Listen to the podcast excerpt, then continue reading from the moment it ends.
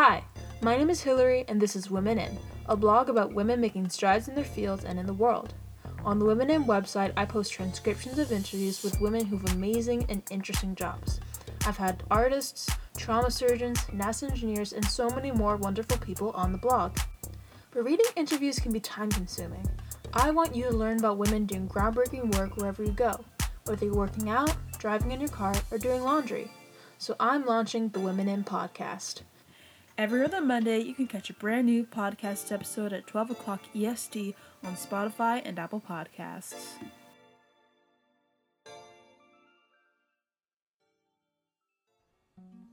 You didn't care enough to end it, so I did. You're listening to Eliza McLamb's newest single, Debt. Eliza McLamb, based in Los Angeles, has been writing songs all her life. This past spring, after being sent home from university at the beginning of the pandemic, McLamb started using TikTok as a way to channel her complicated feelings. In her videos, with her both relatable and gut wrenching lyrics, you can see why she has over 200,000 followers. On her account, you can find her emotionally charged songs alongside videos of her doing a fun trend or giving a hot take on a controversial subject, giving her an air of authenticity that can be difficult to find on the massive social media app. Her upcoming EP will be released this December with new songs as well as extended versions of her most popular tunes. in my hands. So, um, what would you call what you do? Uh, would you say that you're a writer or a singer or a singer songwriter? Yeah, I would say I'm definitely a writer first. I'm also a songwriter and a musician, but I think I personally place the emphasis on the writing bit of it. I do short stories and stuff like that in addition to songs, but I think most people know me as like a songwriter, a singer songwriter. Right. And um, when did you start writing songs? Um, I wrote my first song when I was like six. I have my Google Drive is filled with just like songs going all the way back to like 2007. Um, so yeah, I've been writing songs for pretty much like as soon as I was able to. right. And uh, when did you start like recording them and putting them out? Um, I started recording them. I have like a few music videos I made when I was like 10 and 11 that I unfortunately lost somewhere. I would love to dig them up eventually, but like actually releasing stuff, I made a SoundCloud when I was in like seventh grade and I started releasing stuff in middle school. I put one song like on iTunes when I was, um, I think I was in eighth grade. I just like paid a service to distribute it. Mhm. Um, but yeah, since then, but then not really like I've seriously started putting out music um, just this past year. I personally found you through TikTok, and I I loved how it just the the songs you made and the especially the lyrics that they're like at the forefront, but they're always so like truthful and kind of naked. So I was I wanted to ask you about like what your songwriting process is, how you get inspiration for songs. Yeah, um, I get this question a lot, and honestly, I'm not quite sure how to answer it. Songwriting just comes pretty naturally to me. I've always thought that the format of the song just lends itself well to me being able to work out my feelings. So usually I'll have like a really specific instance or moment happen to me, and that will be like the verse, like the very you know specific example of something. And then it sort of builds to the chorus which is like the overall theme. And that's been really helpful for me to like conceptualize a moment in a bigger framework. Um so i would say that almost all of my songs just come from these little moments. That's what gets me to start writing. It's not really like a bigger overall theme because that's usually something that i discover later. Right. And um, do you find that songwriting can be like cathartic for you? Yeah, absolutely. Absolutely. Because it's it's just being able to put all these huge feelings and ideas into a structure that supports that and being able to like work through it and organize it. So it's not just like all up here. It becomes something tangible that I can like fuck with and like create new avenues with. I don't know. It's it's very cathartic for me. Uh, who were your who were your influences when it came to writing? Like, were you reading a particular poet or author that really, you know, influenced your style of writing? Yeah, I mean, I am an English major, so I read a lot and I really appreciate books. I like the two authors that I look up to the most are definitely Toni Morrison and William Faulkner. Just the way that the language like seeps into my body makes just such intuitive sense to me like they're able Mm-hmm. to craft emotions and experiences in a way that just is sort of unparalleled in my opinion. But musically i really love sufjan stevens has influenced me a lot. Like his lyrics um, and like his mode of storytelling i think is definitely something that i try to take a page out of his book with. Yeah. And in terms of like um instrumentation, like like stripped down versus like a whole studio sound, um, who do you take uh, influence for in terms of the like the instrumental side of it? honestly i don't really think about the sound as much as i do the lyrics like the music is uh, is always more of a backdrop for what the lyrics have to say Mhm. so like my sound being stripped down is not even exactly like a tactical move it's just i've it's always just been like me and my guitar and i don't really feel the need to soup it up with a bunch of production because i don't think that the lyrics require that Right. So I found that with a lot of your songs, um, you're writing about the feeling of like growing up, or a lot of the times it's about like the female experience, like just being a woman in uh, Western society. So I was wondering, like, what what drew you to writing about those topics specifically? Yeah, well, I think I don't know. I feel like at this age, the bridge between like childhood to adulthood is such a weird, strange gap to navigate. And people have so many different experiences because some people seem or feel more prepared for adulthood, and some people are still like wanting to go back to childhood. And so I feel like that's just a that's such a complicated thing to experience. And so a lot of my stuff has been exploring that idea and then of course like when you grow up as you know a woman in the world you reach an age where you realize that like you are objectified and commodified. And then it's like that also clouds your sense of self because you have to sort of navigate that in addition to figuring out like who you want to be as a person. You have to sort of reconcile with this like other top down force that will perpetually view you as an object and whose views you have undoubtedly internalized. So it's just oh basically I just see it as like this huge tangled web that I am sort of taking pieces of like bit by bit to try to like unstring and figure out like through like the music is a is a big way that I've been doing that. I, I find that really interesting. I, I also, you know, I am a woman, so I have experienced all Right. that like that like sort of battle of just like how to be yourself when you aren't really allowed to be yourself all the time. And like your how your perception of yourself gets all fuzzy with this whole like per, by like society because of like you know the male gaze and all that. Yeah, it's like hard to see like yourself as a person when you're so used to figuring out yourself as like a brand. right. Your your ep that's coming up um it's i'm very excited to see it um And what sort of uh, what sort of mood are we gonna see on it? Is it gonna be like more introspective? Is it gonna be a little bit more loud? What, what we gonna- definitely all introspection. I wrote, I mean, I wrote every song on, I took like a meandering cross country journey doing farm work and camping, and I had so much time with myself and my thoughts. So it's a lot of reflective, um, like looking back and being able to process things through a new lens. A lot of it is like very oriented in like the female experience and also like learning how to grow up and feel okay being alone. Um, so it's yeah, it's a very like tender and important project to me, but it's definitely still like sort of understated. You know, like there's no like crazy. There's one song with like a little bit of crazy production, but it's you know that there's one like dramatic track on there, but most of it is like pretty pared down. Yeah. So, uh, do you want to say when it's coming out? Is there a release date? I don't have a release date yet, but before the end of the year, I'm hoping like early to mid December. So soon. Yeah, pretty soon. Yeah. Very excited for it. You're a you're an unsigned artist, right? so yeah. Do you feel that it's a lot? It's more difficult to get attention as an unsigned artist in the industry. I am not super interested in working in the industry. I labels have reached out to me and I've had a few conversations with people, but I don't think I would ever really be interested in signing with somebody. I think that I, I mean, all the exposure I've gotten, I've done for myself.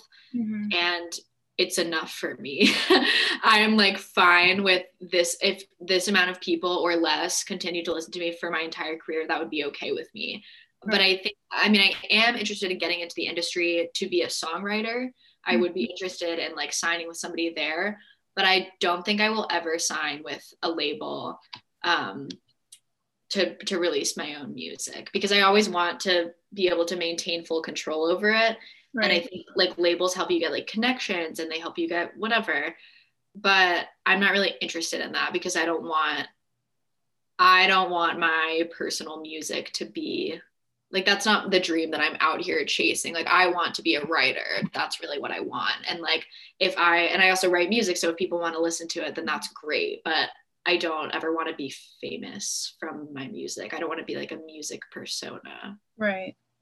It's kind of more difficult to get into like what you really want to write when you have a bunch of people to answer to and you have a certain brand so exactly like if i and i feel like it'll also give me more space to figure out my own musical stylings because when you sign and this is stuff that i'm working on you know like as a female artist they want you i mean as an artist generally but I think more specifically as a female artist, they want to put you in some sort of box of like, what kind of music are you going to make? And mm. like, I'm still very young and my and especially young in my like music career. So like if i want to release like a hyper pop album next year like i want to be able to do that and not have management being like but you're soft girl indie like you can't release that. Like i don't know maybe i'll be 100 gecs next year but like i want to be able to like determine that. Right yeah. They kind of they do limit you and you know artists tend to contain multitudes of what they can be and exactly. to express that yeah and um, going back to your like TikTok and your social media, I found that you're um, you're very you know you you speak very truthfully about yourself. You're pretty upfront about who you are as a person, but at the same rate, you have all these artistic things that you do. And I was wondering how you find the balance between promoting yourself as an artist and still staying true to your opinions and your who you are as a person.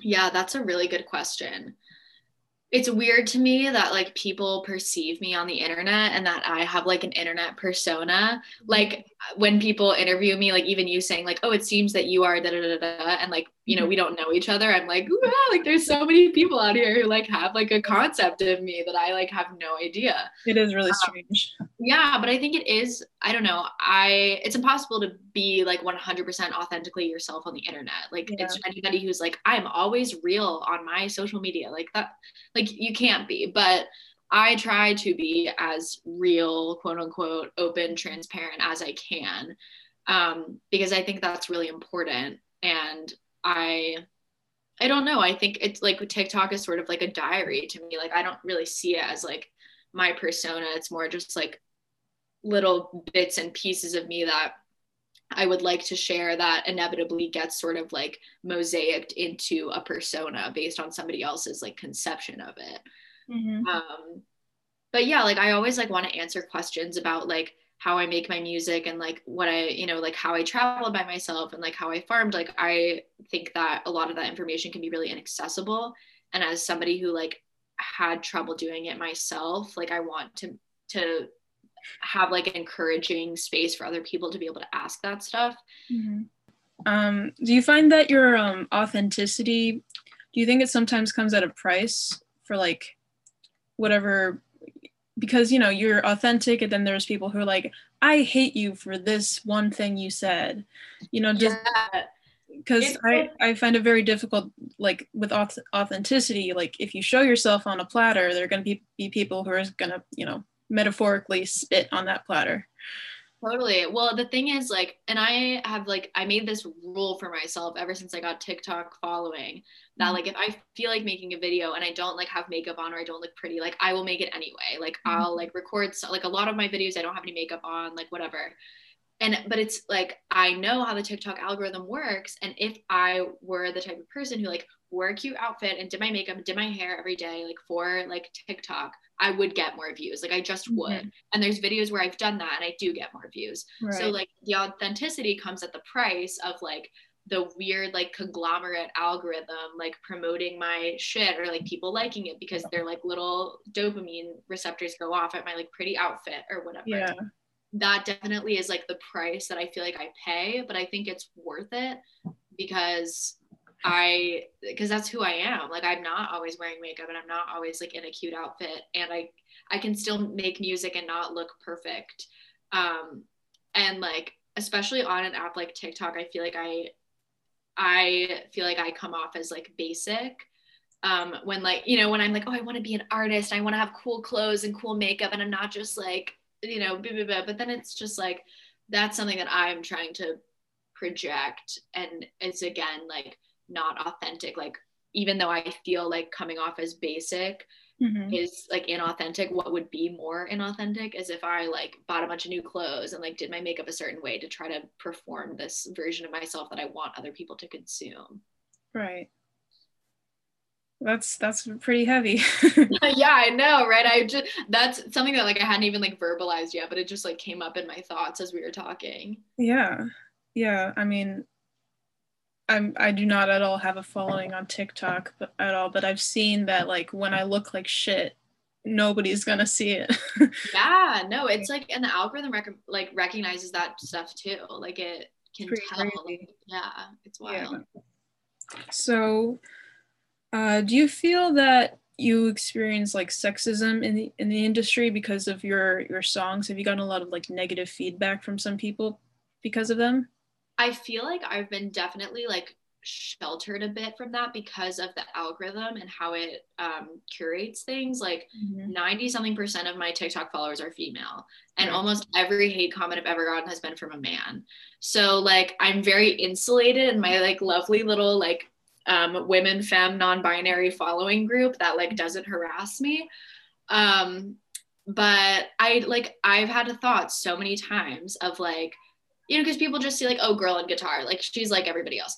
I feel like if I were like a soft boy indie kid who like, you know, had the same like lyrics that I do, I would be blowing up because I do see like boys or male presenting people on TikTok with like some very, in my opinion, mediocre lyrics and like kind of like ripped instrumentation and they blow up like that. But I think it's because like I don't know, we we hold female artists to such a high impossible standard and want them to somehow like differentiate themselves from every other female artist and blend in with what we should expect from them. Um, so I wouldn't say like I haven't faced any like blatant sexism, but I do think things would be easier for me if I were a man. yeah, it's kind of difficult because, you know, as a if you're a female in if you're a woman in any industry where you're there's like a lot of artistic stuff going on you're expected to be unique within parameters. Yes if exactly. you're too unique then you're weird. And if you're not unique enough you're like everyone else. And with a with a guy if he's just you know if he has those kinds of lyrics that are like truthful sort of lyrics and they have he has the guitar he's a, he's already exceptional. Yeah. Because he is a guy. we also just don't expect men to be insightful. So yeah. like when they are, and that's like, I mean, it's a sort of truth, but it's also a part of sexism that like comes down on men as well. Like men mm-hmm. are just not thought to be vulnerable and insightful and women are. So it's like when a guy comes out with a guitar and he's spilling his feelings, it's like, oh my God, like this is so like revolutionary and vulnerable. And like it kind of is because like men aren't really allowed to do that to the degree that women are. But then it's like, oh, it's just another bitch like writing songs about men. Yeah. You know? So they're definitely like the the patriarchy fucks us all, like men included. Yeah, I I do agree with that. I looked at some of your songs. Um, I I was just I was just listening to it, and um, I found uh, debt pretty interesting. Do you would you mind talking about the inspiration behind debt? Yeah. Um, I basically, so I was in a relationship and it just occurred to me in like small ways and over time that I was not as important to this person as they as they were to me. And I realized that I needed to end the relationship and it was just like I was not being objectively mistreated. Like there was nothing like he would say, like, I really care about you and like I love spending time with you and da da da, but he just wouldn't show it in those ways. And like, um, and it just became clear to me that um it, I needed to end it, that I needed to end it. It was not a good relationship for me to be in. Mm-hmm. And then once it ended and I found out that he had been like cheating on me, um, I was like, fuck, like I feel like I'm owed something. Like you owe me for this. Like I put so much of my time and effort into you and you gave me nothing. And in fact, you like disrespected me. Right. And like you're not even sad about this. Like, holy shit. Like I just felt this visceral, like, you owe me something. And I was upset. And like and he also did owe me money. Like that is something that he like did legitimately owe me. He owed me money. And so I was like, God, this man is just like a leech. Like he took everything from me, gave it hmm. back. And then I was just like, I was dropping off his shit that he left at my place. And then I like went and like chain smoked a bunch at like the tidal basin. And then it just sort of occurred to me, I'm like, he doesn't actually owe you anything. Like he was objectively shitty to you and he treated you poorly. And this was not a good relationship for you to be in. But he did not owe you a relationship. He did not owe you mm-hmm. like a healthy relationship. He didn't even like, in my opinion, like he didn't even owe me like I don't know. I feel like I set these expectations onto somebody and then like I I feel like a moral weight on that when that's not really true. Like I can say that like he treated me poorly and we shouldn't be in that relationship, but he doesn't actually owe me anything because there's nothing he could give me that I couldn't grant to myself. I was like looking for that fulfillment in him. And I thought it was going to come if he was sad about it, or I thought it was going to come if he was like, you're the best thing that ever happened to me and I fucked it up and da da da, whatever. But that's really not what it, where it came from. It came from, you know, the last part of the song is like, I know you're not what I need, but I thought you were for a while which is like acknowledging that pain of like yeah i really did think this this person like filled me up in this way but it's like i actually don't like i can find this fulfillment somewhere else and it's actually way better to find it somewhere else and, and within myself versus looking for it in you who is a person that like objectively can't even give me like a like competent healthy relationship. Yeah. Those are i mean those are extremely complex feelings that you were able to put into like less than a three minute song. So I mean, I think it's great that you were able to synthesize all of those complicated things into something that actually brings clarity. Thank you. Yeah.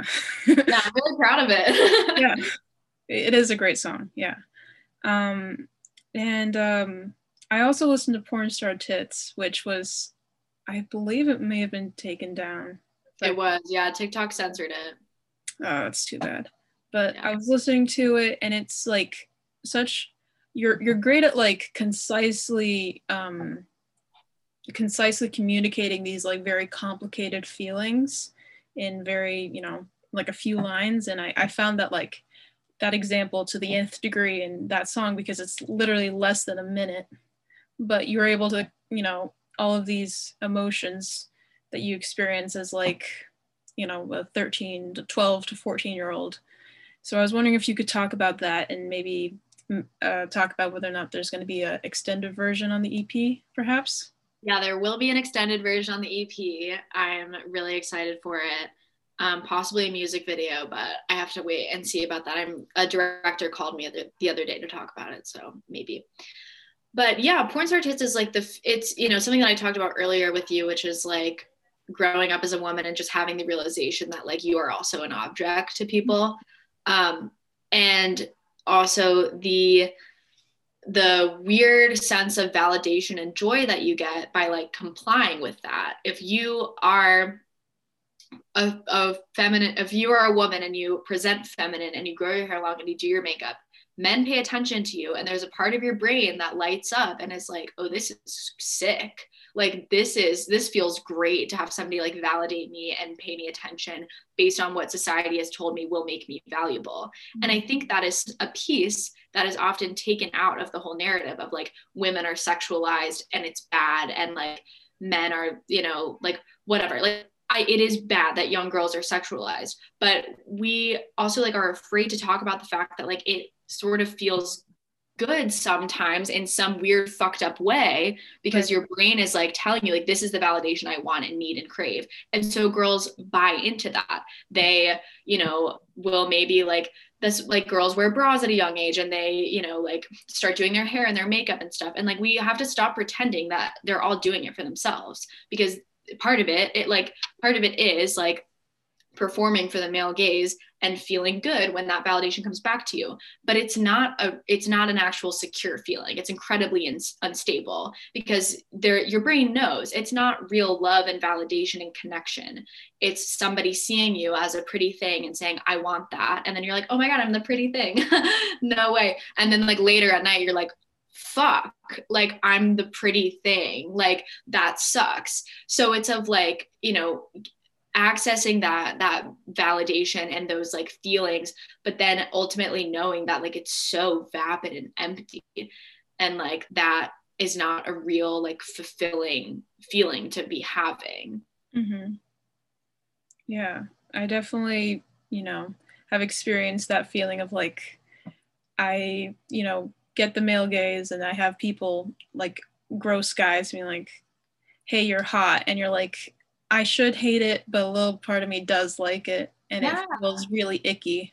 Also, and it's okay to admit that. That's the yeah. thing. Like, that's, I was like, where a lot of where that song came from is that like nobody is admitting it. Yeah. And it's not to say that like women still should not be catcalled on the street. Like I that should not be happening.